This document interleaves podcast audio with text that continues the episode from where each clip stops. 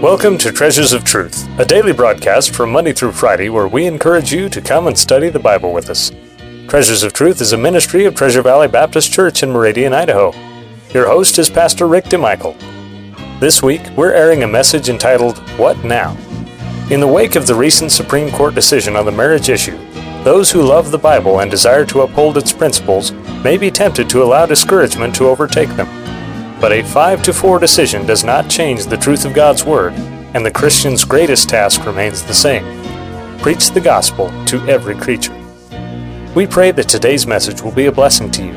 If you would like to order today's message, stay tuned until the end of today's program for a phone number and address where you can order a copy on CD. And now, your host, Pastor Rick DeMichael. Back in 13, a couple years ago, the uh, Supreme Court struck down DOMA, Defense of Marriage Act, uh, proving once again that the will of the people in government has become meaningless, uh, as well as the rules of law and the moorings of tradition and religion and centuries of common sense were pretty much thrown out the window.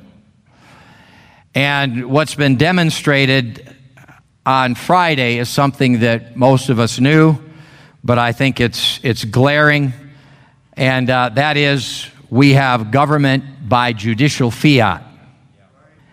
And one person, one person, it was a five to four vote, one person decided for the whole world, because we export our influence, decided for the whole world to redefine what only God defined. Some excerpts from the court's opinion. The United States Supreme Court has ruled that same sex couples may exercise the fundamental right to marry in all states. The court has stated that the Constitution promises liberty to all within its reach, a liberty that includes certain specific rights that allow persons within a lawful realm to define and express their identity. I like what Chief Justice Roberts said in a dissenting opinion about this. I want you to listen carefully to what he said. He said, It sounds more in philosophy than law. It was clear from the first sentence of the decision that philosophy and not law would be the basis for the decision when it stated that the Constitution promises people the right to define and express their identity. Chief Justice Roberts warns in his dissent that, quote, the majority's decision is an act of will, not legal judgment. The right it announces has no basis in the Constitution or this court's precedent. The majority omits even a pretense of humility, openly relying on its desire to remake society according to its own new insight into the nature of injustice. He goes on to say, Many people will rejoice at this decision, and I begrudge them none their celebration. But for those who believe in a government of laws, not of men, the majority's approach is deeply disheartening. Never in the history of any civilization, of any consequence, has it been thought to redefine the institution of marriage. The basic building block of not only the family and of life itself, but of society. Even in ancient Greece and in first century Rome, before the collapse of the Roman Empire, when much of Greek philosophy, it was said that Rome con- conquered Greece, but Greek philosophy eventually conquered Rome. Even in a time like that, when homosexuality was prevalent, they still did not attempt to redefine marriage itself. They had better sense than that. We are in uncharted waters. We put out on the church sign Friday, and it's still there. Uh, you have a limited number of words because of the size of the letters, and people are going by at 60, 70, whatever miles an hour, so you have to make the, the message short. But we put redefining marriage. Sad day for USA. And uh, a philosopher many years ago said that tolerance, tolerance is the last virtue of a completely corrupt society. And when all you have for virtue in a society is tolerance, and we've reached that point now, that's the only virtue left, then you have a completely corrupt society. Regarding his colleagues' support for gay adoption and custody, psychologist Joe Nicolosi observed, quote, one of the beautiful things about a democracy is that social scientists can ruin a generation and then come back 20 years later with our objective measures to validate what common sense should have already told us. And so the social engineers have opened Pandora's box. How did we get here? How did we get here? Well, on one level, we could think in terms of the early rage of militant homosexuals years ago, who as recently as the early 90s, and I quote, legislation will be passed which engenders love between men. There will be no compromises. Those who oppose us will be exiled.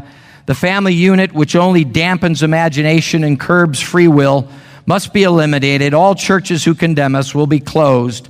Our only gods are handsome young men.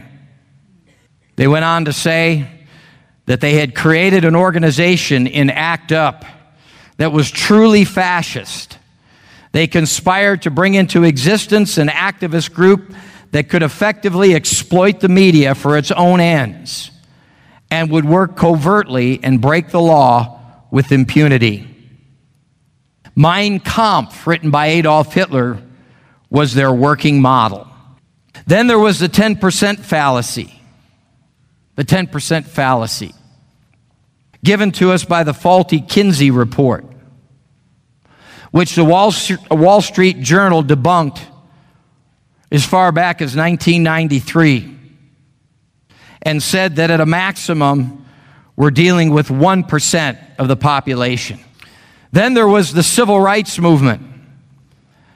They hitched on piggyback to the civil rights movement and claimed that they were, they were an underprivileged minority and demanded governmental minority status, even though they flunked the three tests for that economic deprivation they flunked that test because research shows that homosexuals as a group have a higher per capita income than the average. Political powerlessness, they flunked that test. Homosexuals show political power far above their numbers. And number three, immutable characteristics. Minority groups share non behavioral characteristics such as race, ethnicity, disability, or national origin. Homosexuals are the only group to claim minority status based on behavior. Some of you remember when we were trying to get Proposition 1 passed in 1994 that the niece of Martin Luther King, Alveda King, came to town, spoke out on this, and spoke against the idea that homosexual behavior had anything to do with the civil rights movement. But of course, the media wasn't nearly as interested in her message as if, unless she had been promoting their agenda. So they just sort of swept it under the, the carpet. And so the words tolerance and diversity began to be shouted again and again and again, and anybody that stood up against it was called hateful. A relentless pounding by the media, a relentless pounding of propaganda by the entertainment industry in our public schools. The rotten, rotten liberal religion went along with it, as that chameleon always does. And then a presidency turned monarchy. And here we are in the middle of the second term of the abomination of desolations. And that's how we've ended up where we're at with this. By the year 2013, just a couple years ago, there was a certain sound of inevitability in the air.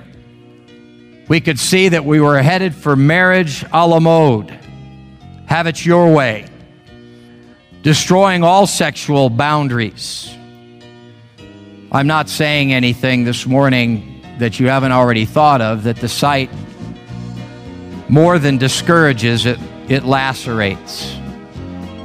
And now that Pandora's box has been opened, the social engineers will be crying to us of the evils they've created. But God, a long time ago, told us not to remove the ancient landmarks. So, what now? What now? Well, I want us to remember a few things this morning. The first thing we need to remember is that no matter legislation, this behavior is still a sin and it's still wrong. It might be legal now, but it is still a sin and it is still wrong. Genesis chapter 13, verse 13, the Bible says, But the men of Sodom were wicked and sinners before the Lord exceedingly. We want to thank you for being with us today. It is our hope and prayer that today's program was truly a blessing to you. You've been listening to a message entitled, What Now? Following the recent Supreme Court decision on the marriage issue, Pastor DeMichael challenged us to encourage ourselves in the Lord. Despite the winds of cultural and political change, God's Word remains our unchanging anchor, and our Heavenly Father is still in control. The best thing we can do in this time is redouble our efforts to reach lost sinners with the gospel of Jesus Christ. And as we mentioned at the beginning of the broadcast, if you would like to order a copy of today's message, CDs are available for a suggested contribution of $5 each. Our address is Treasures of Truth, care of Treasure Valley Baptist Church, 1300 South Teare Avenue, Meridian, Idaho 83642. Our phone number is area code 208 888 4545. Our webpage address is www.tvbc.org. Treasures of Truth is a ministry of Treasure Valley Baptist Church we welcome you to our services on Sunday at 9:15 a.m. for Sunday School, at 10:30 a.m. for morning worship and preaching, at 5:45 p.m. for Bible preaching and teaching, and also on Wednesday at 7 p.m. for more Bible preaching and teaching.